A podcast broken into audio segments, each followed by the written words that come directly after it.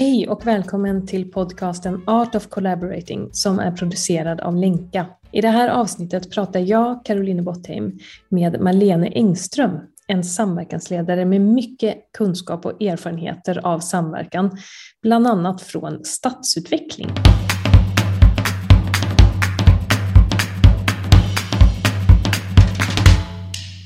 Välkommen Malene Engström. Vad kul att du är här. Eh, vi ska ju, det är ju som, som vi sa nu innan ett lite speciellt läge så jag tänker att vi får checka in på det här samtalet. Men jag tänkte bara säga kort eh, hur vi har träffats, du och vi på Länka. För du gick ju en utbildning hos oss för, jag tror det var några år sedan. Ja, det, ja, det var 20, 2018 tror jag det var faktiskt, jag räknade ja. lite till. Ja, 2018. Eh, det är ju då typ fyra år sedan. Om jag räknar rätt. Det är ju helt galet när du säger att det var fyra år sedan. Ja, det är det verkligen. Eh, ja, men i alla fall då, då träffades vi och eh, då blev det ju också väldigt tydligt och det är ju ofta så med de som vi träffar på våra utbildningar faktiskt att, att ni har så himla mycket erfarenheter och kunskaper och, och ibland så tänker vi att det, eller en stor behållning tror jag från de här utbildningarna är ju också att ni kan träffas och dela erfarenheter. Eh, men jag tänker också att vi kan sprida det ännu lite mer. Så nu är ju du lite först ut här i det här formatet att, att vi pratar med riktiga samverkansledare. Wow! Som är på riktigt, som, som jobbar på riktigt ute i världen. Ja, Ja, så det är väldigt roligt Malene. Eh, mm. Men vi, och du ska få liksom presentera dig och sådär också lite. Eller du kanske vill presentera dig lite kort nu eller har, vill du säga något om vem du är eller hur skulle du liksom jag kan jätte, jättekort kan jag bara säga att jag sitter idag, jag har gjort de sista åtta åren i Malmö stad på stadsbyggnadskontoret eh, och eh, jobbar Eh, Eh, på strategiavdelningen som vi har där eh, och jobbar väldigt mycket med fysisk planering och har liksom jobbat väldigt mycket i gränssnittet egentligen mellan våra eh, våra aktörer i stan som bygger bostäder kopplat till bostadsfrågan och kopplat till våra interna system som hanterar de bitarna och har liksom utvecklat mig mer och mer till att jobba som strateg och leder mycket processer kopplat till stadsutveckling helt kort. Så det är där jag är idag. Mm jag tänkte faktiskt att vi ska gå in lite på, vi ska ju prata lite om samverkan så där, och dina erfarenheter. Och, eh, men jag tänkte att vi kan gå in lite på det här projektet eh, som hette Stadsutvecklingszoner som du har projektlett. Precis. Eh, också, för det är så himla intressant. Eh, ja, det, det, så, det, kommer bli jättespännande det här samtalet, tänker jag redan nu. Eh, men eh, om vi, vi brukar ju alltid checka in då på våra sådana här poddsamtal och eh, ibland kan man ju tänka att ja, måste man verkligen göra det? Och vi måste ju verkligen göra det för vi säger ju att det är så viktigt. Ja. I alla fall skadar det inte, tänker vi. Men eh, då tänker jag att check-in-frågan brukar vara liksom lite så här, ja vad, vad är du nyfiken på i det här samtalet? Men jag tänker att just nu och i det här läget som vi eh, befinner oss i. Det är krig i Ukraina sedan några dagar tillbaka och eh, det, liksom, det liksom kom in sådär precis när vi hade på något sätt beslutat att pandemin är över, känns det som. Det, det, var liksom, det har varit lite så undantagstillstånd i två år och sen, och sen kom det där nu plötsligt och det känns som att det, ja, men det händer mycket i världen. Och eh, jag tänkte vi, vi kan checka in lite på var befinner du dig just nu? Eh, liksom, var, ja, var befinner du dig och eh, när du kommer in i det här samtalet? Eller var, var befann du dig innan eller vad man ska säga? Ja, nej men alltså det är ju så, ehm, det är så svårt. Ehm, därför att någonstans så har man ju liksom en vardag som fortfarande är hyfsat liknar en vanlig vardag som man ska förhålla sig till. Men, men det var som någon sa att vi stod på gränsen till ett tredje världskrig och det har man liksom på något sätt bara sett på film innan eh, och tyckt att ja, ja, det kommer inte hända. Eh, och nu plötsligt så händer det. Och det är ju väldigt obehagligt faktiskt. Mm. Eh, och, och, det är svårt tycker jag att eh, helt släppa det. Eh, för man vet inte. Eh, hur kommer det utveckla sig under våren? Ska man planera saker, att resa iväg och inte? Eller hur, vad ska man göra för någonting? Men jag tror att man måste på något sätt, man måste pysa ut det här som är svårt emellanåt och sen får man försöka hålla fast vid det som är vardag och det som är vad gör jag nu för någonting? Eh, annars, annars går det inte, då, kan man, då bryter man ihop. Eh, mm. Och än så länge har vi inte riktigt någon anledning att göra det med tanke på hur det är för, för folket i Ukraina faktiskt. Så, att, mm. eh, så tänker jag. Mm. Ja, ja, men jag, jag tänker också lite, eller jag... Mm, var befinner jag mig just nu? Jag, jag tänker att um, jag har också lite den känslan som du beskrev där, att det är liksom som att i det yttre så är ju mitt liv väldigt vanligt. Man ska säga. Mm. Det liksom pågår, det, jag går till jobbet och jag gör mina saker och sen känns det lite sådär som att det har pågått ett tag nu faktiskt med ganska stora förändringar i världen. Jag vet inte, jag, jag tycker liksom att det känns som att det är någonting som händer och det är väldigt många som pratar om det, att vi är inne i ett skifte och det är, liksom, mm. det är stora förändringar eh, och det är någonting som, som behöver, eh, ja men som ändrar sig i grundfästena. Liksom. Mm. Och, och det är så, det är klart, om man pratar om det så, så, så tänker man mycket på det och känner sig in i det kanske mycket. Men, men på något sätt så, jag tyckte också nu att, och nu är inte jag alls um, väldigt eh, mycket på sociala medier alls. Jag, det jag har är LinkedIn. Mm, ja. Men bara där tycker jag att det har ju varit väldigt, väldigt mycket fina posts alltså i samband mm. med, med det här som har hänt som, som är helt så här, ja, men väldigt annorlunda än ett, eh, en, en, eh, vad ska man säga, nu ett vanligt krig höll jag på att säga. men, mm. men lite mm. så här, du vet som att, att det är liksom vi och dem och det är så här eh, eskalerad kommunikation. Det finns samtidigt en väldigt stark liksom, känsla av solidaritet och enighet mm. yttras ju väldigt starkt nu också politiskt i Europa. Mm. Och det tycker jag är lite hoppfullt faktiskt. Eller det, det känns liksom som att det är något helt annat.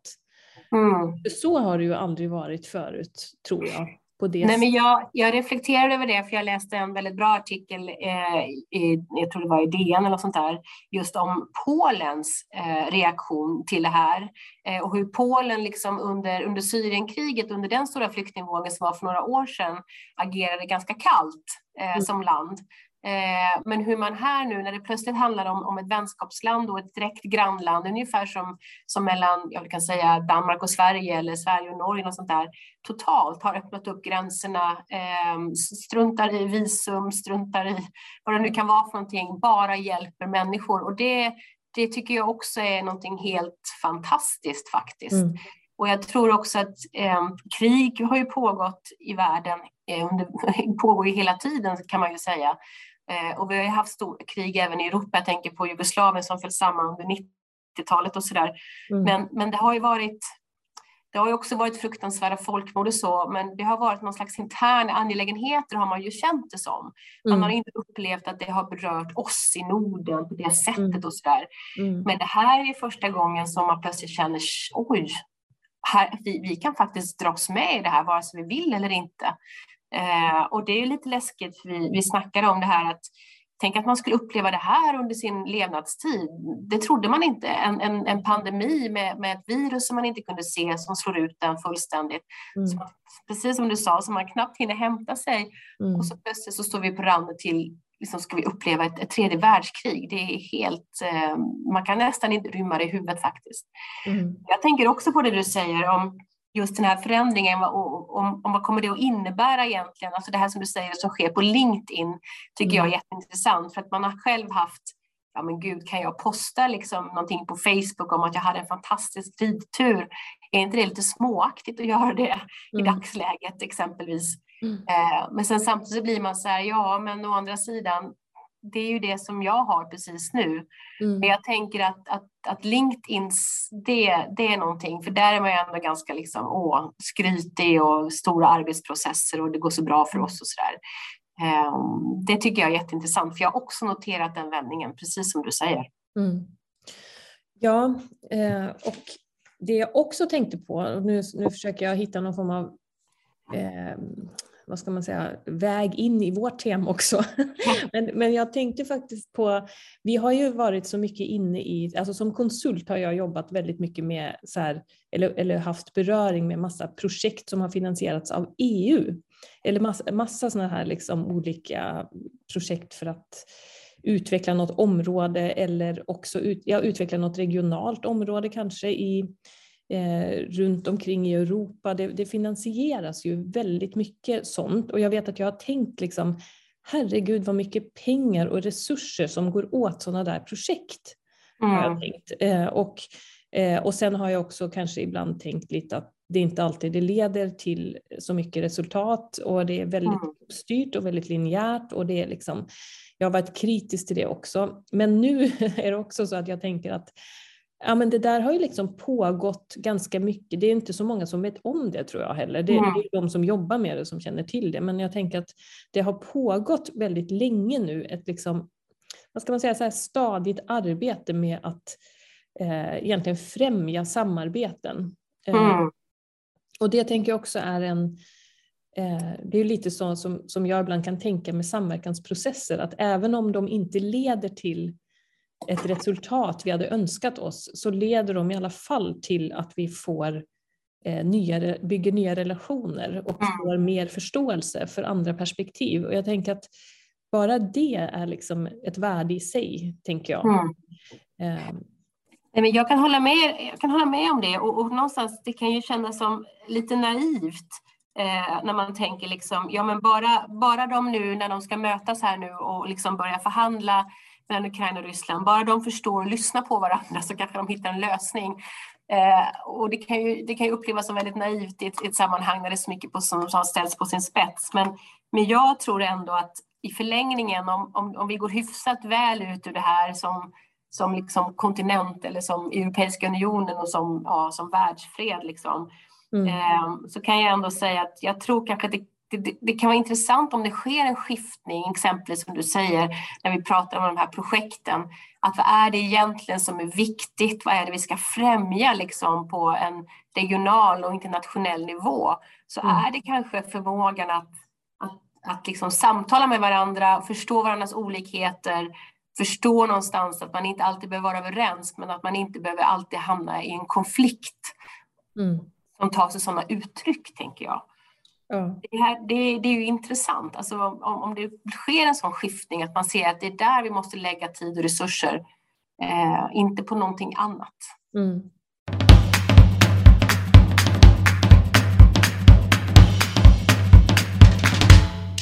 Men nu sa du naivt. Ja. och det tycker jag, det läste jag i din sån här rapport från, från den här eh, stadsutvecklingszoner. Ja. Kan vi gå in på det, på det projektet lite? För det jag passar så bra här nu med det du säger också. Eh, och då tänkte jag bara så här, för jag tycker att ni har skrivit så himla fint förord. Ja. Som jag tänkte läsa upp nu. Ja, varsågod. för då har ni nämligen skrivit en slutrapportsbekännelser. Ja. Bara det tyckte jag var väldigt härligt. Ja. och så har ni skrivit så här. Mm, det här kan kännas som en uppnosig slutrapport. Två projektledare som tillåter sig att ha ett ironiskt tonläge, skriver naivistiskt och ovetenskapligt, slänger ur sig erfarenheter, ja till och med åsikter ibland. Så varför detta anslag i en slutrapport? Det bör ses som en motståndshandling, Kanske utifrån en insikt om att världen är full av slutrapporter som ingen läser, eller en övertygelse om att saker behöver sägas på nya sätt för att tränga igenom informationsdjungeln och det rationella språkets slöjor. Vi projektledare vill identifiera oss med det oskyldiga barnet som utbrister Kejsaren är ju naken! Ja. jag tyckte det var så himla bra. Och hela den rapporten, jag kan verkligen eh, rekommendera den för alla som lyssnar här. Eh, ska vi se om den, var hittar man den egentligen? Ja, men man, man hittar den eh, bland annat på Malmö stads hemsida. Om man googlar Malmö stad stadsutvecklingszoner så ligger både slutrapporten och alla delrapporter som vi jobbade fram under det projektet ligger där. Så det är bara att gå in och hämta. Eh, ja. Inga problem. Nej. Nej, men det, det, är ganska roligt. Och det var ju jag och min kollega eh, Åsa Jelinek som, som jag då hade och som då befann sig på Älvstranden eh, och idag befinner hon sig i Vara kommun. Eh, som gjorde det här projektet. Och vi vi pratade tidigt om, eh, när vi fick det här till oss, eh, hur vi skulle presentera våra resultat.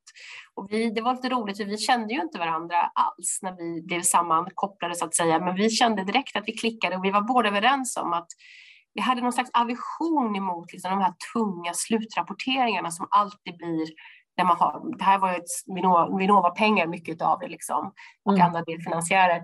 Men det blir allt, vi bara så här, ja, men, och de är fina men man orkar inte läsa igenom dem riktigt och de blir någon hyllvärmare. Så vi hade ju vilda idéer på vad vi skulle göra eh, egentligen istället eh, och ta fram produkter, spelplaner. Eh, vi hade någon idé om ett kartotek, som, så vet, vet den här gamla receptkartoteken som fanns förr, där man kunde ja, ja, ja. 70-talet sånt hade vi liksom, gud ska vi göra ett sånt? Och sen när man har ett problem, ett visst tema, så rycker man en sån här lapp och så kan man se, så mm. här skulle du kunna laga till ett gott samtal. Mm. Ja. Eh, men vi fick inte till de resurserna riktigt och sen, sen, sen drabbades vi liksom av pandemin så att vi kände ju till sist att vi var ju tvungna ändå att göra någon typ av, av ja, skriv, skriftlig leverans. Mm. Men då valde vi att hålla den på det här sättet för vi sa att vi, vi, vi, vi kan inte göra något stort och mäktigt. Och framförallt så hade vi liksom våra delrapporter, de är mycket tyngre och mycket mer djupgående. Vi hade ju dem bakom oss. Liksom. Mm, så vi sa låt oss testa någonting annat och låt oss vara uppnosiga i inledningen för kanske folk blir irriterade och måste läsa vidare och säga vad fan håller de på med? Mm. Men berätta kort bara, vad, för de som, som inte är stadsutvecklare, Ja. Eh, vad var det ni skulle göra i det här projektet? Det, hur skulle du liksom beskriva det? Ja men, ja, men, så här var det. Eh, historien är ju sådan att, att eh, på den tiden här i Malmö så hade vi en stadsbyggnadsdirektör som hette Christer Larsson och han var väl lite som en magnet eh, för pengar. Mm. Han var ganska väl etablerad eh, och, och Vinnova kontaktade honom. Och då hade man på Vinnova Ehm, en del projekt på gång för att titta på olika systemskiften och paradigmskiften och sådär i olika sektorer helt enkelt. Och då vill man ha någonting kopplat till även stadsutveckling. Så man hörde av sig till honom och eh, började prata om det här. Liksom. Ja, men varför är det så svårt med stadsutveckling och varför blir det inte som man har tänkt sig och så. Eh, och sen så drog Christer i sin tur in eh, sin kollega som Lena Andersson som var VD på Älvstranden, eller hon är fortfarande det, Eh, och sa kan vi göra det här tillsammans? Och då var ju egentligen syftet att verkligen konkret gå in och titta på liksom, ja, men lagstiftning, eh, myndigheternas roll kopplat till, till de kommunala processerna, eh, Länsstyrelsen, eh, Boverket och sådär. Och man hade väl egentligen en ganska förutfattad mening om att vi i projektet skulle hitta skav som var direkt kopplade till de här olika myndigheterna. Eh, det vill säga att ja, men det är Länsstyrelsens fel. Det är mm. därför vi inte får bygga nära järnvägar eller liksom, det är därför vi inte får igenom eh, det ena och det andra exempelvis. Liksom. Mm. Eh, och, och då när jag, jag, tog, jag satte igång det här projektet lite tidigare än Åsa kom in för att man behövde lite tid för att rekrytera och sådär i Göteborg. Så, att, så att jag började titta på det här och så kände jag någonstans att ja, men vi måste den juridiska aspekten i stadsutveckling är ju väldigt intressant för att oftast är den ju väldigt, ja men du vet, så här säger lagstiftningen, PBL, plan och bygglagstiftningen, eller så här säger miljöbalken. Mm. Så här är det liksom. Eh, och så sa vi det, men det är ju någonting spännande här, för vi vet ju att juridik handlar ju om tolkning väldigt mycket. Tolkning och prejudikat, eh, det är någonting i detta vi måste grotta i. Men, men istället för att liksom gå direkt på att liksom hitta en fiende så sa vi det, men låt oss grotta i där vi vet är reella svårigheter idag, eh, erfarenheter ifrån stadsutveckling. Mm. Så tematiserade vi det eh, och dök ner i exempelvis hur hur kan man bygga nära industrier som ligger mitt i stan? Är det möjligt? Där vi pratar om samnyttjande som, som en funktion för att effektivisera markutnyttjande när vi bygger nytt i städerna. Eh, varför fungerar aldrig det riktigt fullt ut när man väl ska ha det på plats exempelvis? Mm. Eh, så det var så vi började. Vi hittade en massa olika teman eh, som vi började djupdyka i. Och man kan väl säga att, att vi, vi trodde ju någonstans att ja, det kanske är så att vi kommer upptäcka att det är en paragraf som är felskriven eller någonting sånt. Mm. Ehm, men, men ju mer vi, vi började rota i det här och vi liksom jobbade ganska likartat Göteborg och Malmö. Vi, vi satt liksom med stora workshopgrupper, vi plockade in massvis med kompetens och jag jobbade väldigt mycket med handläggarkompetens, alltså mina kollegor som de facto sitter med de här processerna varje dag och så till att vi möttes. Liksom. Ehm, och då upptäckte man i de, i de samtal vi hade, för det var just det att det var så intressant att det var ju inte skarpa lägen. Mina kollegor behövde inte känna att de gick in liksom ja, nu är det skarp förhandling här om, om en detaljplans inriktning eller ett avtals utveckling. Mm. Utan man fick lov att verkligen prata. Vi mm. hade liksom eh, case som, som, vi, som vi målade upp för att man skulle börja med någonting konkret. Men sen var det ju samtalet i sig och mellan kollegorna som blev jätte, jätteintressant. Och det var i det, när vi började lyssna och började liksom teckna ner vad är det som händer här nu, som vi såg att oj, det är väldigt sällan som det är konkret någons fel. Det är såklart att det finns här och var, men i det stora hela så är det liksom det är en rörelse emellan människor, emellan liksom funktioner som, som stökar till det. Eh, inte i första hand att det är en, en, paragraf eller en myndighet som uttalar sig någonstans. Liksom. Och det var där som det här projektet började få en annan form. Mm. Så kan man säga. Okej, okay, det där är ju jätteintressant, tänker jag. Alltså just det där kanske någon, den här förhoppningen, för den tänker jag att många har, eller någon bild av att det här som du beskriver, att ja, det finns något fel någonstans. Ja, Om vi bara kan hitta det så ja. kan vi liksom rätta till det och så blir det bra. Eh, eller också det här med att det är deras fel, eller det är lagstiftningens fel, eller det är liksom det är felriggat, eller det är liksom ja, systemets fel. Det, det, finns ju väldigt mycket sånt, tycker jag. Ja. Och nu, nu, nu ska jag bara hänga med i svängarna här, för det här är ändå ganska eh, vad ska man säga, svårt att fånga tycker jag. Nu beskriver du det lite som en, det är rörelser som händer ja. i de här samtalen och Um, och, då, precis, och, och, när ni upptäckte det så, så ändrade projektet riktning. Så, så vad var det, vad gjorde ni då? Eller vad, vad var de här rörelserna för någonting? Eller kan du beskriva det? Liksom? Ja, men man kan väl säga så här att det intressanta i det här projektet var ju också, alltså det som var sån himla tur tror jag för projektet, det var att både jag och Åsa, det var vår match tillsammans som gjorde att det här blev så bra som det blev. För att jag liksom kommer från en ganska liksom konkret hands-on bakgrund, har varit i privata sektorn också, jobbat med bostadsutveckling, eh, vet liksom att det handlar om ekonomi, kan prata pengar, Eh, kan prata om de här systemen som krockar liksom, eh, i att man ska få fram projekt. Åsa kommer från en annan, en annan inriktning där hon pratade mer om olika typer av eh, ja, men, olika typer av system, eh, olika typer av system, new public management, pratade väldigt mycket om liksom det, här, det här inre, de här drivkrafterna hos människor exempelvis och hur det påverkar liksom, när man sitter och gör val och vad det kan vara för någonting. Så vi var liksom, hon var ganska upp och surfade i molnen och jag var nere i myllan kan man säga. Liksom. Mm. Och vi, när vi mötte varandra, det var då vi kunde bli så då kunde vi koppla ihop den här konkreta liksom, casen och liksom förhoppningen om att vi ska hitta ett fel som man kan härleda till någonting, till att faktiskt börja prata om, ja men det här är ju människor och relationer det handlar om, det är liksom maktstrukturer, eh, det är liksom eh, människor som möts som funkar väldigt bra, människor som möts som inte funkar bra och då funkar inte heller projekten bra, varför är det så? Liksom. Mm. Så det, var, det var där det tog den här vändningen, för vi, vi trodde att vi skulle vara väldigt liksom, tråkiga, fyrkantiga. Mm. Och sen plötsligt blev det här någonting, men det här är ju en amöba. Eh, och så blev det det här, ja men gud, sitter vi här och målar upp fel som inte finns egentligen? Lite grann det här med att kejsaren eh, mm. var naken. Och för mig personligen så måste jag säga att det här, det här projektet har verkligen gett mig en helt annan ingång i, i mitt jobb, kan vi säga. Så att jobba med stadsutveckling och att jobba liksom med komplexa frågor.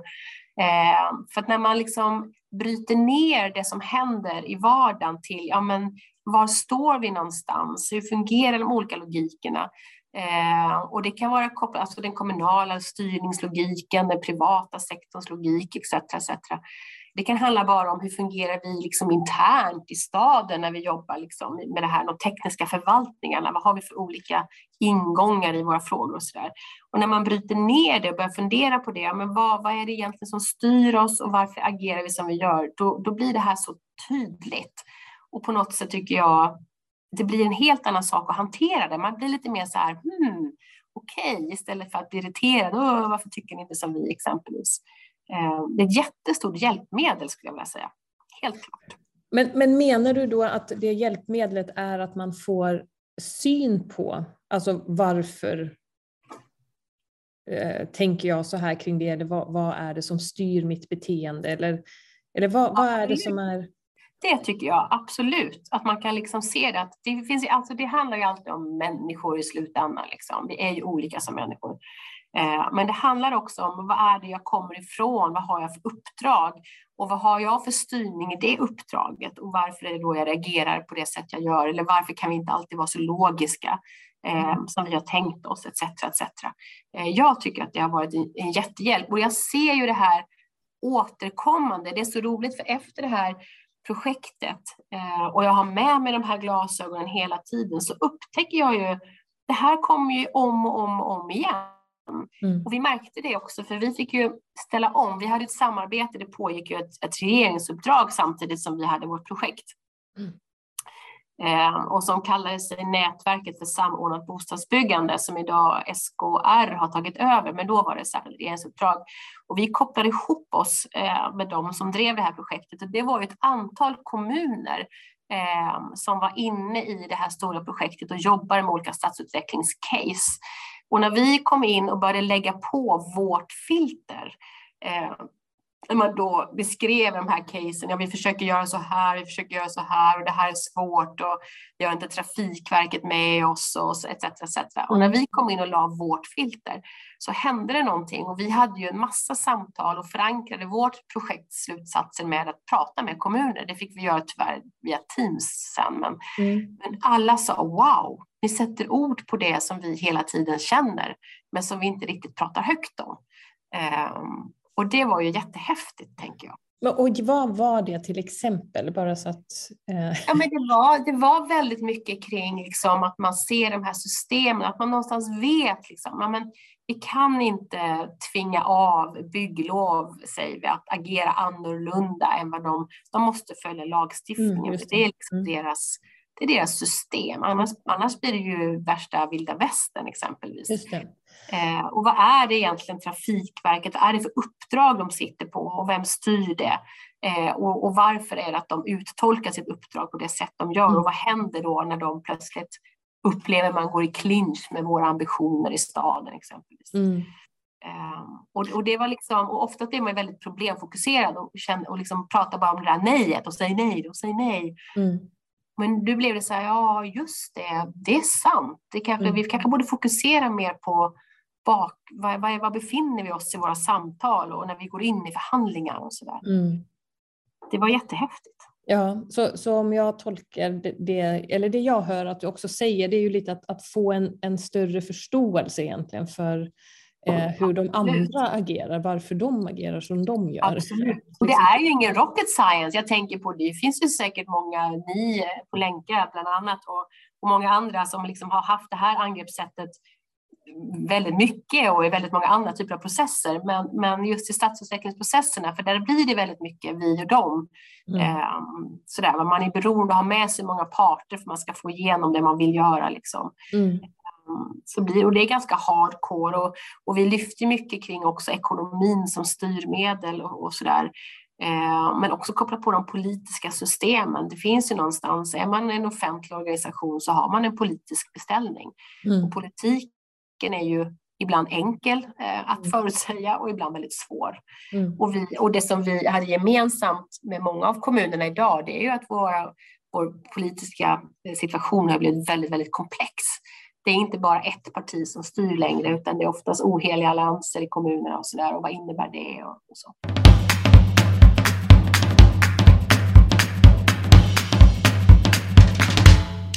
Om någon nu sitter där och lyssnar och tänker att Åh, jag är i ett stadsutvecklingsprojekt och vi tänker bara vi och dem. kan man få, har ni liksom tagit fram eh, hjälpmedel för det? Eller kan man få inspiration då från så som ni gick tillväga? För jag tänker det här att ni fick till de där samtalen som gjorde att man fick lite aha-upplevelser och, och kom vidare liksom i samtalen. Ja, men jag tror absolut, man kan absolut bli inspirerad eh, om, man, om man har lite samma frågeställningar som vi hade i våra case, likartat, så kan man bli inspirerad av att läsa våra delrapporter såklart och skumma igenom dem. De har också en del alltså juridiska avsnitt liksom, som man kan koppla på. Alltså, eh, vad säger juridiken i det här? Vad är möjligt och vad är inte möjligt? Mm. Eh, men, men sen skulle jag vilja säga att att det viktiga som vi tog med oss och som vi också förde fram i slutrapporten, det var att våga vara oenig. Och det är någonting egentligen som man har med sig i massa andra sammanhang också.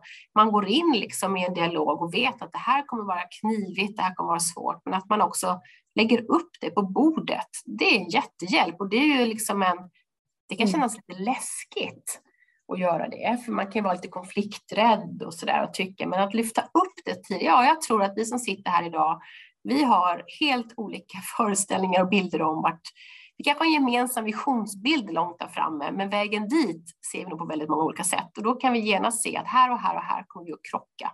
Det ska vi vara medvetna om. Eh, och mm. hur kommer vi kunna jobba med det? Eh, och, och, det är ju, det är ju inte en enkel liksom, grej att bara göra, att våga ta i den svåra frågan tidigt. Mm. Um, därför att då lägger man den på bordet och den blir inte heller lika läskig. Och när man väl hamnar i ett läge där det blir svårt, så kan man säga, ja men vad bra, vad skönt att vi har liksom sett det här komma. Uh, nu känns det inte lika jobbigt, utan nu går vi in i det här och så försöker vi se, finns det en lösning ut ur det? Liksom. Mm. Och det är ingen rocket science alls, men det är ändå att våga ta till sig att våga vara oenig eh, är jätte, ja. jätteviktigt faktiskt. Ja, precis. Och jag tänkte på det då, ehm, för det, som du säger, det kanske man tycker är lite obehagligt eller vi kanske inte är så vana vid det heller helt enkelt, att det ska mm. vara så. Och då tänker jag lite igen på det här med Eh, om, man, om man jämför samverkan då, när man liksom samverkar mellan organisationer och mellan logikerna och sådär, mm. eh, där det här blir en del, så, så skiljer det sig ju verkligen från kanske när vi jobbar inom en organisation, för då, då finns ju inte riktigt de krockarna på samma... Där har man ju liksom, man, vi har ju skapat organisationer som är ganska effektiva att göra en sak, eh, kanske mm. flera saker men ändå inom en logik. Eh, jag bara funderar liksom på varför tycker vi det är så svårt med det här med oenighet? Men det, och det kan ju bara vara en sån vana, liksom, att det är ovant att ha sådana samtal. Ja, men jag, jag tänker mig liksom utifrån mig själv så tänker jag att ja, men det är ju, det, vi är ju lite konsensus, vi vill ju gärna väl och liksom vi tycker det är liksom läskigt. Men det är ju sådana som vi är. Ehm, jag, jag är gift med en dansk och, och, och han har, kommer ju från, ofta brukar vi liksom skoja här nere i Skåne om den danska kulturen. Det är liksom rakt på, wienerbröden flänger i väggen och så är man oeniga, men sen går man ut och sen så skrattar man och så är det glömt. Mm. Och jag kan uppleva ibland att vi kan vara lite mer så här, ja, långsinta och lite tjuriga. Mm. Eh, och våga inte helt kasta det där wienerbrödet på sittande möte. Eh, för det är inte så man beter sig helt enkelt, utan man muttrar och så blir man, mm, ja, ja, mm, aktionerar och så, och så lämnar vi det. Mm. Istället för att faktiskt, nu, nu grottar vi ner oss och så ser vi till att lösa ut det. Eh, och det tänker jag att eh, det är kanske lite så, det är en svensk kultur kanske, inte överallt, men Mm. Men i mångt och mycket. Vi är gärna konsensus och vi ska vara eniga och, och samverkan är ju ett ord som många vill förknippa till det positiva. Mm. Eh, och, och, jag tycker också ibland att jag kan känna att samverkan kan vara något som kidnappas lite grann. Mm. Eh, att man använder det som någon slags eh, sköld för att vi, har allt, vi är alltid eniga, vi pratar alltid med varandra om allting. Vi samverkar, mm. säger man. Facklig samverkan exempelvis. Eh, men man gör inte det egentligen, utan det blir någon slags alibi för att nu har vi mötts och då innebär det att vi är överens och så är man inte alls överens. Mm skriver ju, och du, sa, du nämnde ju det också, att det här att det, det handlar inte om att liksom bli av med, eller att, någon, att något är fel riktigt i, eh, i liksom, att någon organisation gör fel eller att det finns, eh, att de här målkonflikterna till exempel, att, de ska, att vi ska ta, bli av med dem, utan att de är ju en naturlig del av så som vi har byggt det här, byggt det här systemet. Mm. Alltså vårt demokratiska system också. Mm. De här institutionerna och att vi liksom har skapat någon form av eh, rättssäkerhet och ja, men det finns ju en hel del eh, tankar bakom det här som, som inte bara som inte är fel i mm. sig kanske. Men däremot så måste vi liksom hitta sätt att eh, eh, ja, hantera de här då. Mm. Om jag nu förstår dig rätt. Och då tänker jag också att, ehm, för det där tycker jag är så intressant, för man har ju då liksom en statlig styrning, eller man har liksom en styrning som, som är uppbyggt på ett visst sätt och sen finns det då de här mellanrummen där samverkan mm. sker. Och mm. där är ju verkligen potential att tänka högt på ett annat mm. sätt, eller liksom att kunna för där är det ju, det är ju ett liksom ingenmansland styrningsmässigt egentligen. Mm. Det är mm. liksom ingen som bestämmer där. Mm. Vilket ju är något positivt. Och, och där kan jag, alltså så upplever jag i alla fall att det är. Och om jag nu tolkar ert projekt och det, ni, det du säger och det jag läste om, liksom, så tänker jag att jag läser ut det lite så att det är i de här relationerna och samtalen som, som sker där i en samverkan. Det är mm. där det kan uppstå någonting och det är där vi kan liksom eh, mm. komma in som människor med vår kreativa kraft också och liksom mm. lösa saker tillsammans mm. utan att behöva göra om hela systemet för mm. den sakens skull. Och då mm. tänker jag lite att samtidigt så, så, får jag någon upplevelse av att det kan bli, det, det, är väldigt mycket som ska ske i samverkan. Det finns liksom samverkansprogram och väldigt mycket samverkansdirektiv. Och då och så undrar jag om det kommer bli så att man liksom till och med vill försöka styra mellanrummet. Alltså, det har kommit ut en rapport nu från Statskontoret om tvärsektoriell styrning. Mm. Och då tänker jag lite så här, vad skulle hända då? Och, eller vad skönt egentligen att det finns det här mellanrummet än så mm. länge. Som, mm. som ingen har liksom ja, men där det finns ett utrymme att vi faktiskt eh, skapar ny, nya saker tillsammans. Men jag tycker att det är, är väldigt intressant därför att eh, det, jag tycker den, den svårighet som vi upplevde också när vi var i stadsutvecklingszoner, det var ju när vi pratade om, om, om kommunerna som organisation, det är att det finns ju också en det, det, måste ju finnas en styrning för att vi pratar om skattemedel. Det är en demokratisk process. Vi måste kunna redogöra för hur vi arbetar på bästa sätt med våra skattemedel för våra medborgare och våra liksom, grannar i stan, om man säger så. Mm. Det är ju självklart att det, saker kan ju inte flyta hur som helst och odokumenterat eh, ske och beslutas om i möten eh, i bastuklubbar, om jag får säga så. Men du mm. förstår vad jag menar. Liksom. Mm. Ehm, det, det, det, är ju hela tiden att, att balansera på den linjen, att, att liksom kunna vara väldigt formell och tydlig i att här har vi liksom en styrning för att fatta beslut och det går att härleda dem och man ska kunna se vad som har hänt. Ehm, men det finns också då, som du säger, de här mellanrummen som man vet är kanske de som hjälper till för att kunna bli tydlig i linjen. Där det handlar om att man har utvecklat relationer och att man får lov att sitta och stöka och tänka och testa eh, utan att det är så uppstyrt. För att jag tänker också att faran i eh, att vilja styra för mycket och även styra de här mellanrummen som är kanske det kreativa kaoset om man säger så, det är ju att man blir ju inte kreativ till sist. Och det blir ju overheader på det här. Jag kallar det för overheader mm. när jag pratar om möte på möte på möte på möte. Och alla ska vara med och alla ska ha tyckt till och alla ska vara delaktiga för att man ska ha någon slags garanti om att man mm. gör rätt. Mm. Eh, och då tänker jag att det som vi kommuner borde bli bättre på och som vissa kommuner är duktiga på, det är att våga också ibland göra fel och då förhoppningsvis ska man inte göra fel så att det drabbar tredje part, men att man tänker sig i en, en, i en projektutvecklingsprocess eller en samverkansprocess också få lov att göra misstag. Eh, tror jag är jätte, jätteviktigt faktiskt. Mm. Mm. Eh, och om man inte tillåts att göra misstag för att man är så hårt styrd och det är en kontroll liksom, mm. så, så, är det ju svårt. För man kan ju lära sig av misstagen också. Alltså det är lite så innan man fick den perfekta glödlampan etc. etc. så var det mm. många dåliga exempel som mm. plockades fram. Mm. Men det, det, det är en jätteknivig fråga. Um, för, för att hur ska vi då, liksom, ska man kunna med våra skattemedel kunna tillåtas att göra misstag och hur mycket pengar får det kosta. Exempelvis. Ja.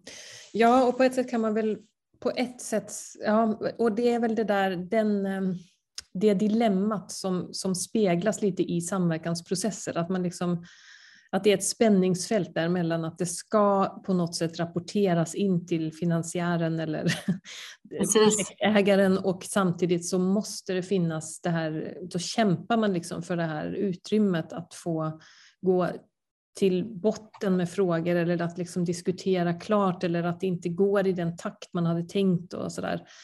Det är liksom det är ju en sån spänning som finns överallt på något sätt. Men då kom jag på det här som du berättade i något annat samtal vi hade med att du, du eh, krokade arm väldigt mycket också, apropå finansiär tänkte jag nu, med, mm. Eh, med handläggaren på Vinnova. Mm. berättade du. Mm. Det tyckte jag också var väldigt intressant för där kan man, det är också ett sånt typiskt exempel tycker jag på där jag själv kan gå in i det där och tänka att nej, det är så uppstyrt liksom från mm. projektfinansieringssidan så att det går liksom inte att vara kreativ. Men där lyckades ju du få till det genom att faktiskt ta kontakt med handläggaren eller Ja, men vi hade ett jättebra, alltså jag gjorde det som jag var ensam på banan först i stadsutvecklingszoner och jag eh, fick ju till mig en färdigskriven och godkänd ansökan av projektet mm. eh, och upplevde att, att um, så som man skrivit fram det var, svår, det var svårt att komma fram i det. Eller, ja, jag kände det, så jag ville vrida om det mm. eh, till att jobba med så som jag beskrev innan. Eh, och då tog jag kontakt med handläggaren direkt och sa att jag skulle vilja göra så här. Eh, kan ni godkänna det? Eh, vi kan fortfarande behålla målbilden och sådär, men jag behöver göra det på ett annat sätt. Mm. Eh, och då fick vi liksom, och jag tänkte direkt att jag tror att vi ska hålla oss nära. Vi hade en jättebra handläggare, mm. så att jag såg till att jag och Åsa sen tillsammans byggde en relation med henne Eh, och ofta stämde av. Mm. Eh, dels vad, vad, vi såg, vart vi var på väg och det var ju liksom ibland bara via mail, eh, en information helt enkelt. Mm. Eh, och jag tror också att hon sa att, att det var ju en väldig hjälp för henne för att ibland är det så, man blir beviljad pengar och sen hör man ingenting på tre år, sen kommer en slutrapport liksom. Mm. Eh, utan vi var noga med det och, och sen så hjälpte ju den att vi hade så nära kontakt med henne hjälpte ju också till sen att vi fick kontakt med det här nätverket, det här regeringsuppdraget som var exempelvis. Mm. Vi var uppe på Vinnova och besökte dessutom och presenterade projektet eh, för andra eh, på Vinnova eh, och mm. kopplade ihop oss och, och gav erfarenheter och sådär. Och jag tänker någonstans att man ska ju se, även om vi var delfinansiärer allihopa, även Boverket och länsstyrelserna i Göteborg och Skåne, Ehm, så, så var det ändå liksom Vinnova som var den stora, det var ju där de stora pengarna kom. Och istället för att se finansiären som en fiende mm. så såg vi finansiären som en vän. För vi tänkte, ja men Vinnova håller oss om ryggen, då kan vi också låta det här projektet vet, vara lite wild and crazy eller mm. vet, våga ta vägen på ett lite mm. udda sätt. Mm. Eh, så det var ju ett jätte, jättestöd. Eh, vi vågade skriva den här slutrapporten som var på det här viset, som inte var en 20 sidor eller med 50-60 sidor tung mm. redigerad rapport. Eh, och Vinnova applåderade ju, tyckte det var helt fantastiskt. Ja. Eh, och det hjälpte också till att vi då lyssnade noga på våra handläggare som sa, ja men det är ju inte slutrapporten som är det viktiga, sa det är ju hur ni har spridit det här.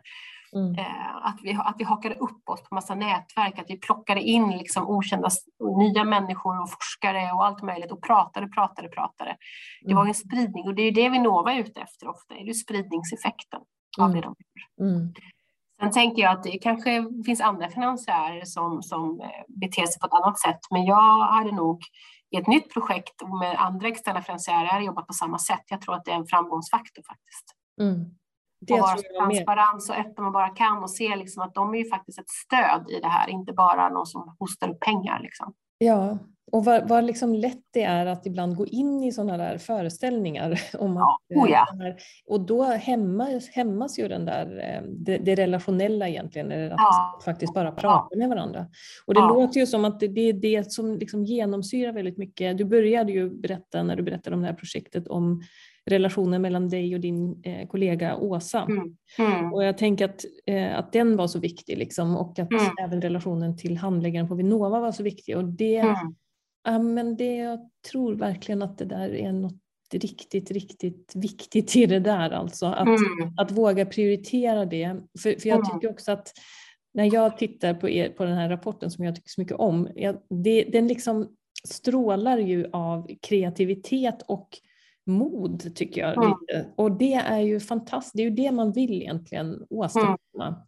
Mm. Eh, och jag tänker att, jag tror att ni tar upp det också, det här med den mänskliga faktorn, att, liksom, att det behöver få ta plats i de här mm. processerna.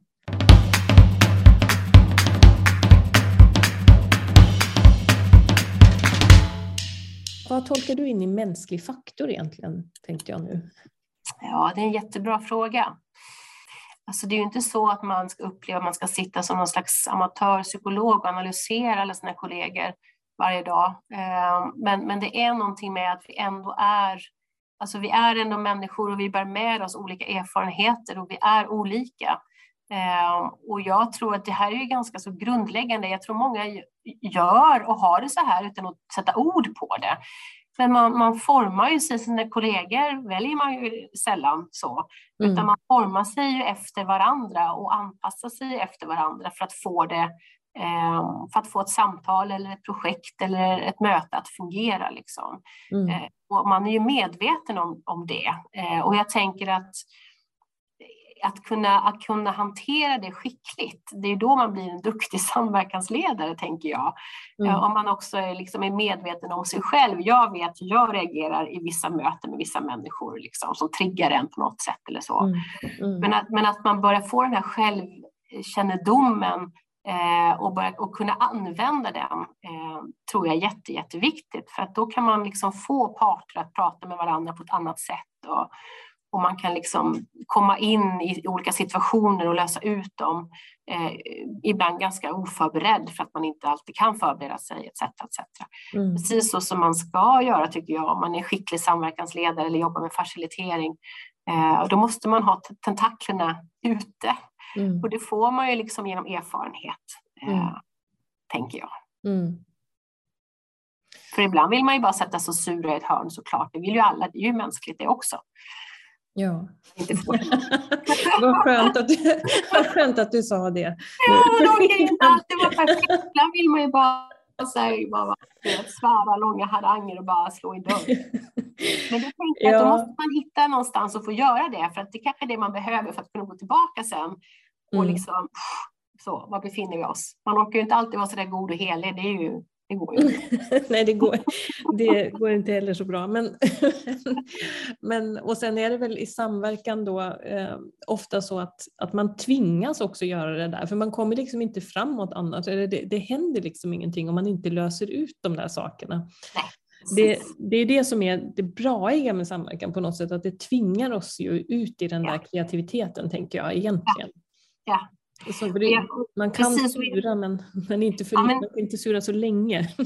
nej, nej, men, nej men exakt och jag tänker också när, när man pratar om Alltså det är ju alltid det här, jag vet jag har pratat med dig om det tidigare kanske och med andra, men det är ju den här balansen när man, när man pratar om samverkan, att samverka och liksom å ena sidan få allas röster hörda och det ena och det andra, men också om man leder en samverkan att, att hela tiden pusha.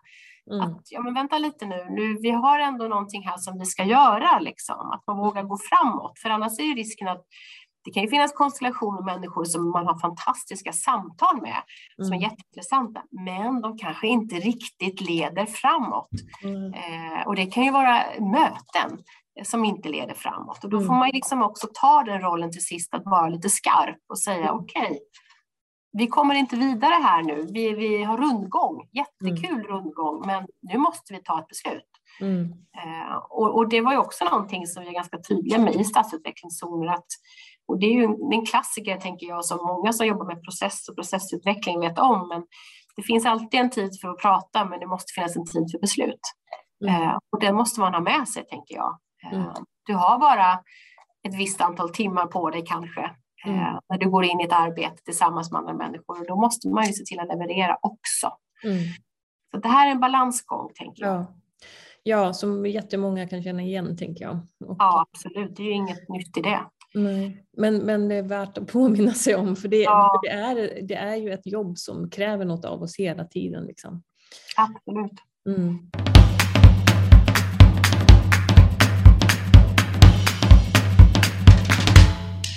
Men jag tänkte bara, för att liksom ta en slutkläm kring det här projektet, stadsutvecklingszoner.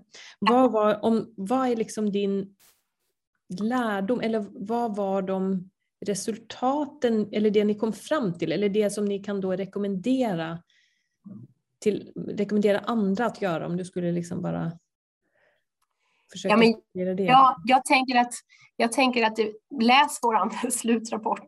Mm. Den är, den är, och det är verkligen, för att, för att tala om att slutrapporter, eh, man inte ska läsa sådana för de är tunga och jobbiga, men den här är verkligen lättläst. Den går mm. att ögna igenom väldigt, väldigt fort.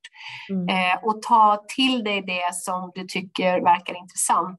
Men det som man verkligen ska ha med sig är ju liksom att ja, men när vi jobbar med stadsutveckling, för det är ju det som, som vi, det är vår grund, men jag kan tänka mig att du kan plocka in det här i många andra typer av frågeställningar också, andra sektorer och, och så. Mm. Det är att våga, var inte rädd för det som är målkonflikter, var inte rädd för det som kan verka svårt, mm. eh, utan ta med det tidigt. Eh, och ha med dig det, liksom, eh, för att det, det underlättar. Liksom. Våga vara oenig. Mm. Våga liksom identifiera det som känns knivigt tidigt. Skjut mm. inte det framför en. Liksom. Mm.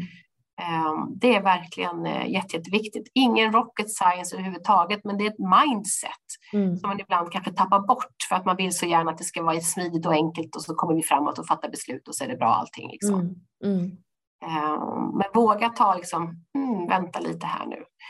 Och ha med dig att människor är människor och människor agerar på olika sätt beroende på vad de har för mandat och var man kommer ifrån och vad man sitter på för stol i just det mötet. Det är också väldigt viktigt att ha med sig. Mm. Det är heller ingen rocket science, men ibland är det bra att backa, mm. backa hem till det. Mm. Helt klart. Ja, vad härligt. Jag, jag tänker att det jag tar med mig som sån där, man läser ju också med sina egna glasögon alltid. från, mm. Eh, och jag tänker att det jag tar med mig väldigt mycket från, det, från den rapporten och från samtal med dig också, det är just det här att, att våga prioritera de här relationerna faktiskt. Och, ehm, och tid för, för eh, de viktiga samtalen och att låta dem ja, precis, ha en höjd i de samtalen. Liksom. Mm. Ta tillvara det här tankeutrymmet som faktiskt finns där i mm. samverkan. Som vi inte behöver, vi behöver liksom inte gå blinda in i det på det sättet eller liksom förblindas av våra egna logiker eller vad man ska säga. Nej. Det är ju väldigt eh, intressant och spännande det här och eh, så himla filosofiskt och det är därför jag tycker också att jag gillade er rapport för den är lite filosofisk också tycker jag. Ja, ja. vad roligt. Um, och det är ju uppfriskande och härligt tycker jag. um, ja, men är det något mer eh, som du tycker att vi borde nu prata om innan vi säger hej då? Eller som vi borde nämna? Eller? Man kan prata om, jag vet, man kan prata om jättemycket, kan man ju alltid prata om. Liksom. Mm. Um, men jag, jag tänker att um, att det som är viktigt, jag och Åsa håller ju kontakten, även om vi nu befinner oss på lite olika platser och inte jobbar ihop längre, eh, så håller vi kontakten. Vi håller kontakten med några av våra kollegor som var involverade konkret i projektet, eh, även konsulter, och fortsätter att prata de här frågorna och utbyter erfarenheter. Och jag tänker att det där är det där måste man ta sig tid till ändå, även om det ibland kan kännas som att man har inte tiden. Eh, mm. så är det precis som du säger att man måste prioritera den tiden för det ger jätte, jätte, jättemycket. Mm. Och jag tror att man utifrån alla de här samtalen och workshopparna vi hade här under de åren här i Malmö eh, så känner jag någonstans att det är synd och det var också det som många sa att vi, vi blir för slimmade och för tidseffektiva. Att, att, att utrymmet i samtalen, ja de finns ibland i fikarummen som att de går över och blir kreativa. Men, men vi, måste, vi borde ha mer utrymme för att verkligen sätta oss och prata. Mm. Testa idéer och tankar och våga vara oeniga utan att det är skarpt läge, utan att det känns som att levererar vi inte imorgon så, så faller det här. Liksom. Mm. Ehm, det, det tänker jag att det, det, måste man ha med sig, det måste man försöka jobba in liksom, i sin ledningsstruktur och resurser och sådär. Mm. Och det tror jag, så är det nog inte bara i kommunerna, så det tror jag det är i väldigt många samhällssektorer, att man måste prata mer och fundera mer ihop. Ja, det är ju en sån stor eh, fråga, liksom, vem ska, eh, vad ska man säga, finansiera det där återigen det där mellanrummet. Precis, precis. Det är jätte, jättesvårt. Mm. Um, ja, den, den, den har man att tänka vidare på tror jag faktiskt. Mm. Med tanke på det vi började prata om här, hur, vad, vad, kommer resurserna att gå till i framtiden efter det som pågår i omvärlden? Mm. Eh, kommer, de, kommer man att rikta dem mer? Då kanske man behöver prioritera mer att faktiskt ge utrymme för att stödja så att den här typen av dialog och, och samtal kan, kan pågå. Mm. Eh, istället för att koppla det hela tiden till konkret projekt. Det, det har varit jätteintressant faktiskt. Ja, och, då, nu måste jag bara säga en annan tanke jag får där, för jag, för jag tänker också att många av våra institutioner, det tänker jag ibland, mm. har eh, blivit lite, vad ska man säga? jag, jag tänker ibland att, att det, det behövs också där en besinning på vad är vårt kärnuppdrag egentligen. Mm. ibland upplever jag att man kan ta sig in på områden som som inte riktigt hör hem, alltså som inte har med kärnuppdraget att göra. Mm. Eh, för att det, och då kanske man, ja men man, man skapar, man, man går in på andra verksamhetsområden ibland. Jag tänker att det, det är många nu som, ska, som har så egna innovationslabb till exempel mm. i egen organisation. Och det mm. där tycker jag är så här, ja det är säkert en bra tanke bakom det, men jag är jätteskeptisk till det för jag tänker att mm. då är man inte i mellanrummet. Då, då, liksom, då gör man något halvt, liksom, mm. bygger man på mm. sin egen organisation som egentligen drar fokus bort från kärnuppdraget mm. och som man egentligen kanske skulle behöva fast i ett mer öppet mellanrum där ingen, mm. har liksom, där ingen står som värd eller som, som liksom är det dominerande perspektivet där. Mm. Och det tycker jag det är intressant på det temat att det krävs både och tror jag. Att mm. För, för tänk om, om de här, om man i verksamheterna skulle besinna sig lite mer på kärnuppdraget, mm. kanske man faktiskt skulle ha lite tid ja. och kunna ha lite mer eh, luft i systemet så att man ja. kanske, men det kanske bara är en naiv eh, dröm jag går och tänker på. Nej, men det är ganska intressant, eh, det ska vi inte förlänga här för mycket, men det är en ganska intressant tanke tänker jag för att alla vill ju gärna göra allt och alla mm. vill omfamna allt. Det är som jag brukar säga, att ja, men när, vi, när, vi, när vi utvecklar staden, vi pratar den fysiska planeringen, den fysiska utvecklingen, så ska oftast ett nytt, ett nytt område ska, ska omfamna allt. Mm. Eh, vi pratar om det i stadsutvecklingszoner också, det ska vara det mest hållbara gröna värden, det ska vara mest hållbart klimatmässigt, det ska vara mest hållbart de sociala värdena. Allt, allt ska alltid lösas överallt. Mm. Mm. Och jag tänker någonstans att alla, alla delar av staden kanske inte kan lösa alla frågor därför att det finns olika förutsättningar och möjligheter till det. Mm. Eh, och det kanske man skulle bekänna lite mer. Mm. Men det innebär ju inte att man inte ska kunna vara kreativ. Men det är just det kan vara kreativ i mellanrummet och plocka med sig godbitarna till just den här mm. stadsdelen. Mm. Och säga att men här löser vi det här. Mm. Men vi kan inte lösa det här. Eh, Nej, så tänker jag. Mm. För det är precis som du säger, alla ska göra allt. Alla ska ha en egen innovationsavdelning och alla ska innovera hela tiden. Mm. Istället för att se, men här kanske vi inte har utrymme till det. Här ska vi göra så bra vi kan det vi ska göra. Och det mm. kanske är en innovation i sig. Ja, det tycker jag var ett bra slutord. Här ska vi göra det vi ska göra och det kanske är en innovation i sig. Mm. Ja, ja. Ja, men eh, vad härligt. Ska vi eh, checka ut från det här samtalet ändå? Ja.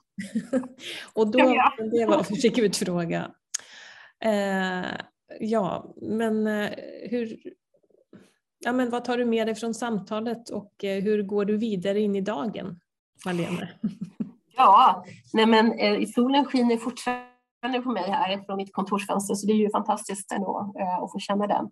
Mm. och jag tänker att jag Eh, tyckte det var jätteroligt att vara med. Mm. Eh, skulle ni sakna ämnen så är det bara att höra av sig igen så kan jag plocka med min kollega Åsa. Mm. Eh, så lovar jag att det ska bli snurr på grejerna om mm. vi skulle behöva fylla på någon gång. Eh, men jag tycker, jag tycker sånt här, det som vi sa innan, det, här, det är viktigt att prata om det här och viktigt att ta, ta tid och resonera och fundera på det här. Eh, för jag känner också att varje gång som jag pratar om det här projektet och pratar om de här frågorna så blir jag lite bättre.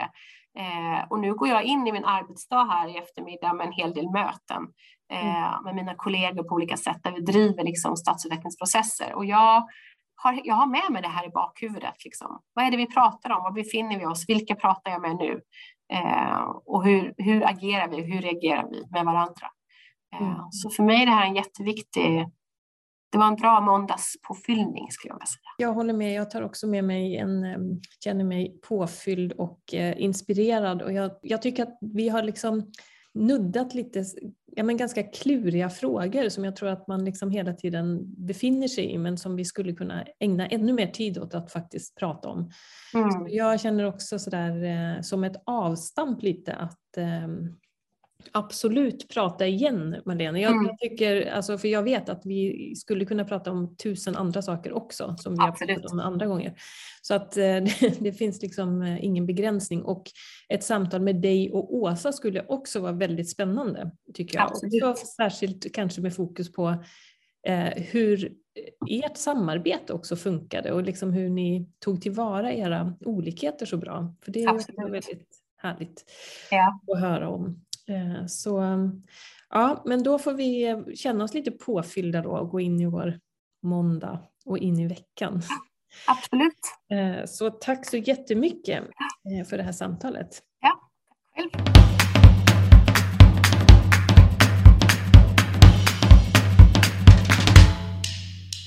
Tack för att du har lyssnat. Den här podden är producerad av Lenka och redigering görs av Emma Larsson som är skribent och dokumentärfilmare. Vi hoppas att du blev inspirerad och stärkt i ditt intresse för att fortsätta utforska fenomenet samverkan.